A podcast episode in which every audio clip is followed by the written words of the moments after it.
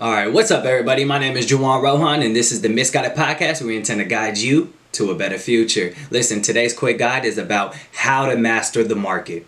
What market? Stock market, duh. And before we begin, I am not an expert, okay? The Misguided Podcast is to intend to guide you to a better future by teaching what I'm learning at the moment, what the people that I interview are learning at the moment. So please, disclosures. I am not an expert. This is not financial advice. This is just what I see and what I believe. Okay? And this is for my long term investors, okay? If you're a short term investor looking for that quick cash, this video is not for you. So go ahead and just like it before you leave. But yeah. The first thing you need to do, first step, crucial in anything you do, get rid of the negative energy. Get rid of the negative people. Kick them out. You don't need them right? If you have people surrounded, you know, your top five people that you go to every day, whatever, and that are, are just really, you know, not believing in, in what you're trying to do or, or helping you or motivating you to get there, and they're really, you know, ah, oh, you want to invest in the stock market? Okay, that's cool. Like, my dad used to do that, but he lost his money. Like, that is not good for you. Get that out of your head. The next one is you need to study right? You need to do your research. You can't just rely on what people say.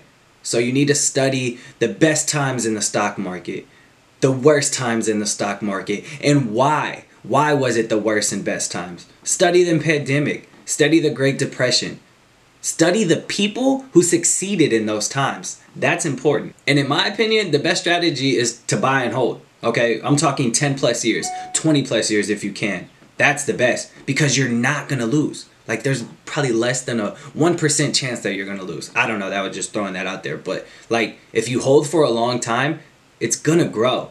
And you're going to grow compound interest, which is why I think the longer you take to invest, the more expensive it is and will be down the road, right? You need to buy companies that have been winning for a long time.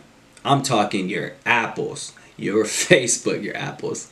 Uh, don't buy oranges, just apples. Uh, your Facebook, uh, companies that have a, a track record to succeed and that you believe in. You can even look at companies like Home Depot and Lowe's, right? Because those were pandemic proof, right? Because in the pandemic, those company stocks just went up like crazy, right? Because everyone was just at home doing DIYs, right?